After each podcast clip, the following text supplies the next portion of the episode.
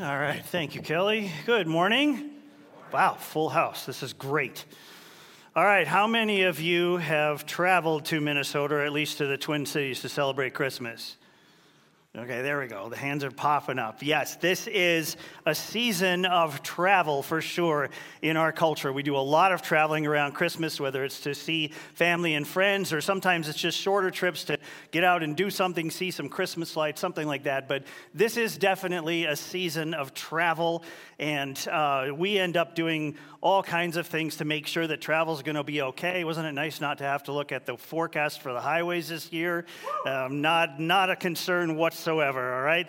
Um, okay, well, until the past two Christmases, um, our family traveled for several years in a row, for a long time, to see my parents. Um, at that time, my parents lived down in Enid, Oklahoma not the greatest place on the planet.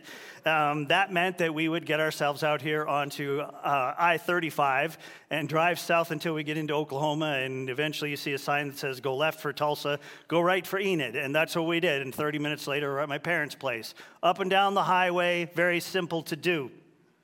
Um, but um, attempting this 12 hour drive all in one shot was a really, really bad idea. We had three boys in the back seat. There is no way they were going to make it for that long. And so we would break up our trips. Uh, we would go halfway and stop for the night in a little place called Bethany, Missouri. Bethany, Missouri is right along the highway. Um, they have virtually nothing there, um, but we needed to stop, so we'd stay at this little motel next to the highway. And um, inevitably, one of our meals while we were stopped was at a place, a restaurant called the Toot Toot. Yes, the Toot Toot.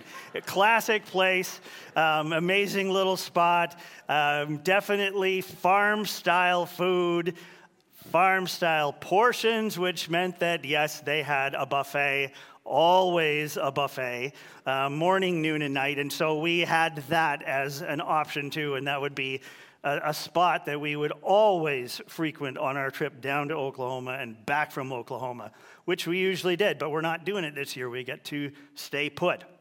There was a park in Bethany, Missouri. It's, there still is a park in Bethany, Missouri, where we would go and hang out if the weather was decent. And uh, there was one summer when we were traveling back and forth, and we stopped to play in this park. And we went with Grandpa and the boys and I, three generations, went to play bocce ball in the park. And um, lo and behold, while we were there, um, this little kitten came out of nowhere and came wandering up to us, rolled over on his back, was super happy and yeah, I lost, and he came home with us.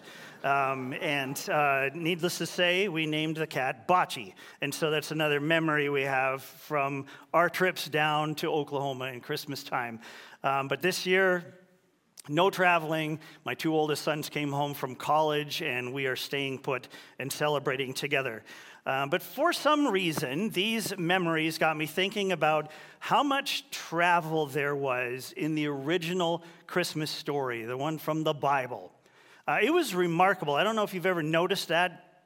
There was a lot of travel happening around the time of Jesus' birth. So let me take you on a journey through the story from the perspective of how much movement was actually taking place at that time. Um, it's a little surprising. So, ready? Here we go through the Christmas story, and you're going to see just how much people were on the go at this point. All right. The Christmas story begins with an older couple named Zechariah and Elizabeth. They would become the parents of John the Baptist, who would announce the arrival of Jesus when he grew up. Um, Zechariah was a priest and he served in the temple in Jerusalem. And in order for this whole story to be set in motion, Zechariah had to have an encounter with an angel.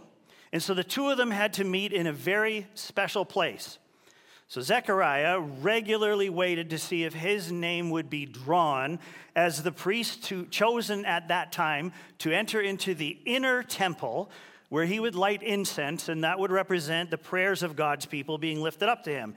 On this particular day in history, Zechariah's name was drawn. That's how they did it by lots. They threw these little things and, and it decided for them who was going. They believed that God made the choice, but Zechariah was chosen. He enters the temple.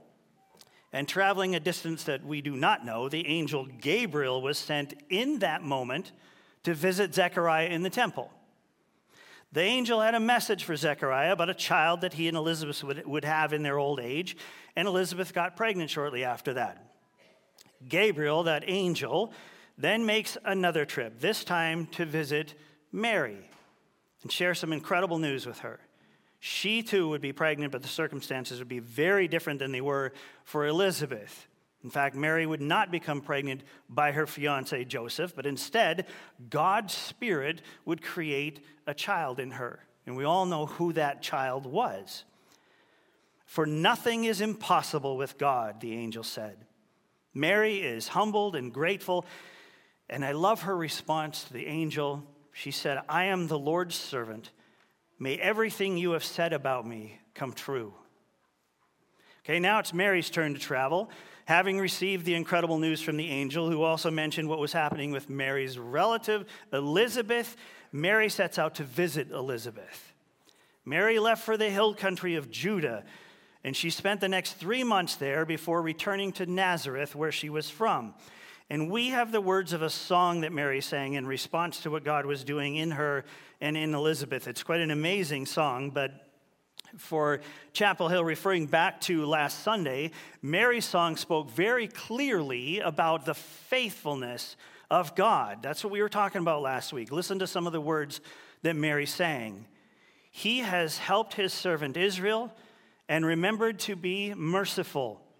For he made this promise to our ancestors, to Abraham and his children forever. And here was God fulfilling those promises that he made thousands of years before.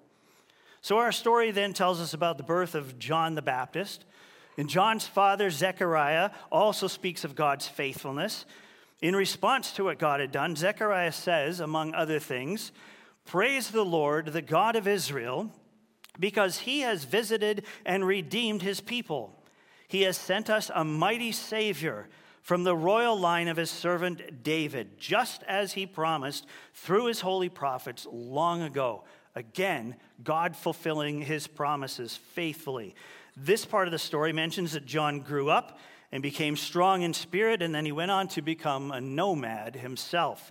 He wandered in the desert as an adult until Jesus began his ministry about 30 years later. Okay, well, then everybody traveled. The Roman Emperor Augustus announced a mandated census that was to be taken for the whole Roman Empire. Everybody was required to return to their ancestral towns and register. Now, I can't imagine the chaos of that time. Think about what that would have done to holiday travel. That census, of course, included Mary and Joseph, and so they set out from Nazareth to Bethlehem, which was south of Jerusalem. You'll see in a little bit when I pull a map up. Not a short journey, more than 90 miles, in fact. And no, they did not drive, and no, there was no toot toot along the way. Um, not exactly a fun holiday memory for them. At that time, we have some true nomads entering the story here.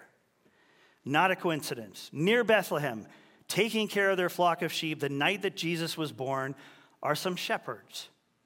Shepherds were accustomed to movement, it's what they did.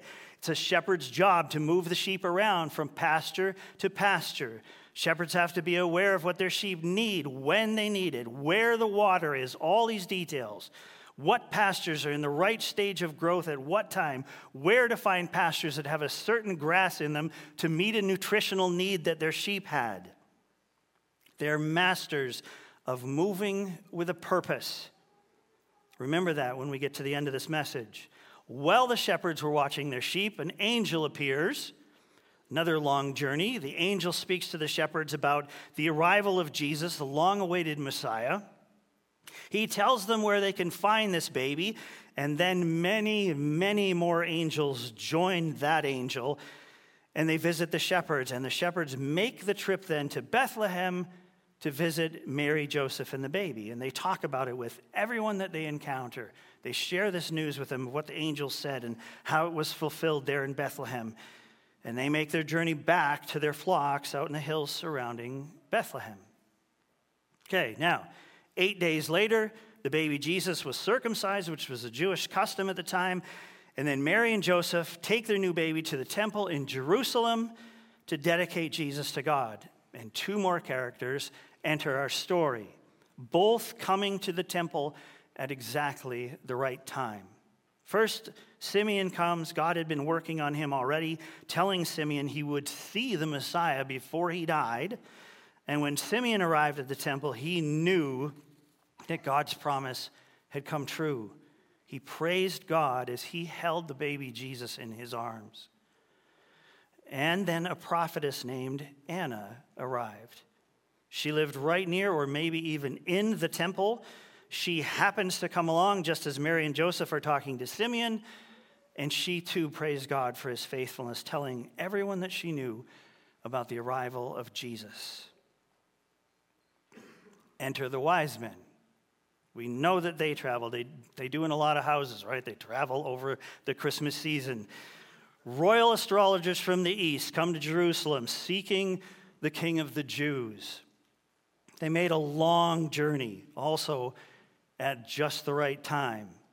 They talk to King Herod, who needs the help of the priests and religious teachers to answer the question of where the king was to be born. And he sends a wise man off to Bethlehem when he discovers that that's what the prophecy said. He would be born in Bethlehem. The wise men deliver their gifts to Jesus, and then rather than return to King Herod, they return to their own land by another way, by another route, making sure that they're not caught by the crazy king. God had warned them about Herod. Okay, we're not done.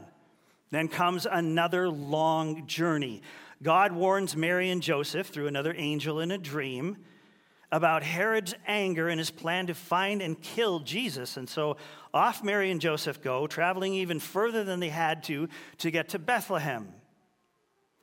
This time, according to some historians that I've read, the couple may have traveled over 1,240 miles round trip. It's a long ways. This particular journey may have taken them over three years to complete. Okay, on the screen is this map that tells you a little bit about where they went. So I'm going to try to point to some of the significant places. They were from Nazareth, way up here. Mary and Joseph came down to Bethlehem, down here. They went up to Jerusalem to the temple to have Jesus dedicated. And then here's that trip into Egypt. And it was a very, very long trip there. And when they came back from there, they came all the way back up to Nazareth, where they were from. Absolutely amazing. So while they were away in Egypt, King Herod sent his soldiers into the Bethlehem area where they set out to kill every male child under two years of age. And when that storm had passed, God led Mary and Joseph back to their hometown of Nazareth. And that ends the exhausting travels in the Christmas story. There was an awful lot going on, a lot of movement. This is one seriously complex story. Yeah, I forgot I put that up there. so, yeah, quit your whining, said to me. At the very least, this all makes me feel a little ashamed of those times when a snowstorm closed a particular highway that we needed for our Christmas journey, or the times when no restaurants were open because we were traveling on Christmas Day and so we had to have Christmas dinner at a gas station. In the first Christmas story, a lot of people had to face a lot of obstacles and resistance and inconvenience even the risk of losing their lives. Mary and Joseph, especially, had to depend entirely on God to get them through the wild ride from Nazareth to Bethlehem to Egypt and back to Nazareth. But even considering all that, we still haven't told the story of the most important journey that was taken at that time. In your minds, Consider now all that had to happen around the birth of Jesus that points us to the faithfulness of God. Throughout the story, we see prophecy after prophecy being fulfilled. So many of them. From the words of Isaiah that the angel spoke to Joseph, to the words of Jeremiah about the killing that Herod was going to do in Bethlehem, to the words of Hosea, speaking of God's son being called out of Egypt. It was all part of a plan. And that plan included a very nomadic, unsettled pace to the story. This was not some nice, predictable trip to the hospital for the birth of the baby. This was not a holiday gathering of family. This was not a story of deeply established Christmas traditions being fulfilled and refulfilled year after year. This was a wild tale of nomadic chaos and so many moving parts. And I honestly think there's a message in that alone. But like I said, we haven't even mentioned the most important and deeply shocking journey in the Christmas story. This part of the story is referred to throughout the Bible, from thousands of years before the baby was born to decades after to this very moment right here in time. That part of the story is captured among other places in the Bible in Galatians chapter 4, verses 4 and 5, where it says, But when the fullness of time had come, God sent forth his Son born of woman, born under the law, to, re- to redeem those who are under the law, so that we might receive adoption. Adoption into God's family. God had a plan, and that plan was established and launched the moment that sin entered the world and human God, humankind turned their backs on God. From the moment Adam and Eve gave in to temptation in the garden and disobeyed God, God promised the coming of his Son. And in his perfect time, God sent his son. He sent Jesus. The journey that Jesus made from heaven, from the right hand and presence of his Father, to come here for us was the toughest journey of all in our story. Father and son who had been together forever and Yes, I know that our minds can't wrap, wrap themselves around that. They were now separated. Out of God's steadfast love for his creation, he was willing to send his only son to our world to become one of us, to lead us back to him. And honestly, God had thousands of years to reconsider that plan. At any point, being the creator and sustainer of the world, God could have simply thrown the plan out and made another way for us to come back to Him. Or He could have just quit on us and wiped us out. But He didn't deviate from the plan. Even though the plan would involve Him taking out His wrath on His only Son for all that we had done in our unfaithfulness to Him. See, Jesus was always the plan. His journey to our world was a non negotiable part of that plan. There was nothing humans could do to get to God, so God came to us. His decision, driven by his love for us. And he stayed faithful to promises that he made thousands of, year, thousands of years before the plan was actually fulfilled. How great is God's love for us? He is so faithful. In the book of John, in chapter 1, we have a great summary of the plan. In the beginning, Jesus was with God and, in fact, was God. And at the right time, Jesus brought God's light into the world. John 1 14 says, And the Word became flesh and dwelt among us, and we have seen his glory, glory as of the only Son from the Father, full of grace and truth. Now, here's where we tie it all together. Why did I feel like I needed to talk about all the movement that was happening in the original Christmas story? Well, as I thought back about it all, I couldn't help but notice the nomadic nature of the story of Jesus didn't stop when Mary and Joseph returned to Nazareth. All that kept going. In fact, this is what Jesus said about himself to someone asking, what it takes to be a brother or sister of Jesus in this life.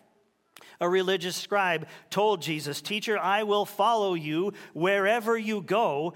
And Jesus answered him this way He said, Foxes have holes, and birds of the air have nests, but the Son of Man has nowhere to lay his head. The unsettled, nomadic nature of the Christmas story never went away for Jesus. As an adult, Jesus had no home. He traveled, he wandered from place to place, obedient to the guidance of God's Spirit. Jesus never got comfortable. And this is what stands out to me this Christmas. I can almost hear Jesus saying audibly to me, Paul, don't get comfortable. Don't get comfortable. There was nothing comfortable for Mary and Joseph and many others in the Christmas story. There was nothing comfortable for Jesus during his years in ministry. Even Peter said to the church, spread out around the world as exiles in Pontus, Galatia, Cappadocia, Asia, and Bithynia, he said, Beloved, I urge you as sojourners and exiles to abstain from the passions of the flesh which wage war against your soul. Listen, here's the truth this isn't our permanent home. Spending our lives making ourselves as comfortable as possible is missing the mark.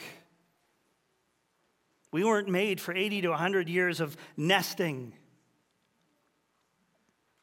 We were made for something far more rewarding, far more significant, far more impactful. You and I were made to be part of this crazy, nomadic, chaotic, unsettled story of God sending his son Jesus to the world to redeem the world. We're part of that story. We already have a home waiting for us that Jesus is preparing for us right now. That means that the home, the home that we're creating for ourselves here in this lifetime, is only temporary. And not coincidentally, we already know that. None of us is fooled into thinking that the house we live in and the life we live here is forever. We see the weakness, the frailty, the vulnerability of this life all the time. And so this morning, I want to invite you to seek out your place in this crazy, nomadic, chaotic story of Christmas. Jesus invites us to follow him. That's not a stationary invitation. It's going to require a mindset that is not seeking comfort and permanence in what we create for ourselves. This invitation calls us into an ever moving, sacrifice requiring, letting go of the comfort and permanence that we seek in this life. The one who had no place to lay his head, invites you and me to follow him. Mary and Joseph were invited into the story. They followed God's invitation. Jesus' disciples were invited into the story. They followed. They too lost the apparent stability of a life that they were creating for themselves. Instead, they surrendered those lives to Jesus and his plan no matter how great a life that we can create for ourselves, that life will never, ever compare to the life that God creates for his children. Even if it means that that life will be characterized by letting go of comfort and letting go of earthly permanence, will we offer all that we are to God's plan? Will we offer our own unfaithfulness to God, our own self centered focus, to a Father who has always been faithful and always will be faithful? You and I have been invited to join Jesus in his mission. Jesus wants the world that he created to know that this earthly life is not all that there is. There is a permanent home that he's preparing for everyone he's created and draws to himself. That home is going to be with him. So, will we join him now in what he's doing? This world is looking for a comfort and permanence that simply doesn't exist here. Life right now is unpredictable, it's vulnerable, it's short. The only answer to that disappointment is the promise of a life that is eternal, permanent, secure. That life is found in the one who came and lived as one of us, fully aware of what this life cannot offer. And our world needs to know about the life that Jesus offers. This nomadic Christmas story changes my life daily. That longing that I have for something permanent and secure is met in Jesus Christ. And if you haven't accepted this offer yet that Jesus makes, I would encourage you to do so right now.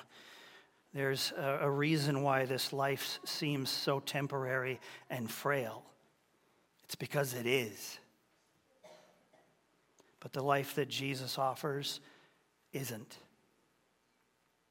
And the life that Jesus calls us to is the greatest news that the world has ever received. And that news came through a baby born in a stable, laid in a feed trough. He came into the world as one of us to experience all the hardships and trials and temptations that we all do. And then throughout his life, he showed us the way. His words, his actions, everything he did pointed us to the way. And so this Christmas, be very thankful for the gift that we have received in that stable, in that feed trough, the gift of Jesus Christ, God's only Son. Will you pray with me now?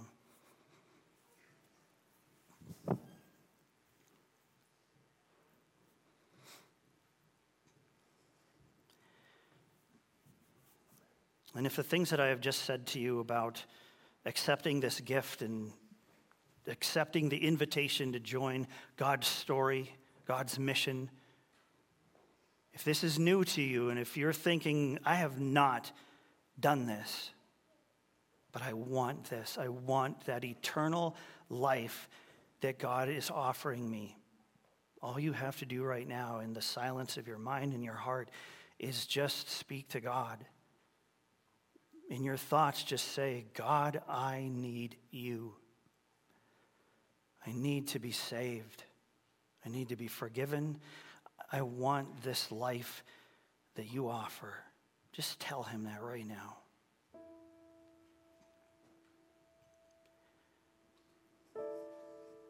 God calls every one of us into this crazy, chaotic, nomadic Christmas story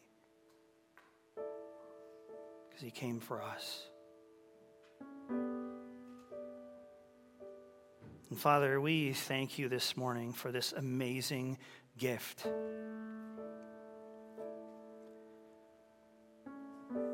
It is absolutely mind boggling to me that this would be your plan.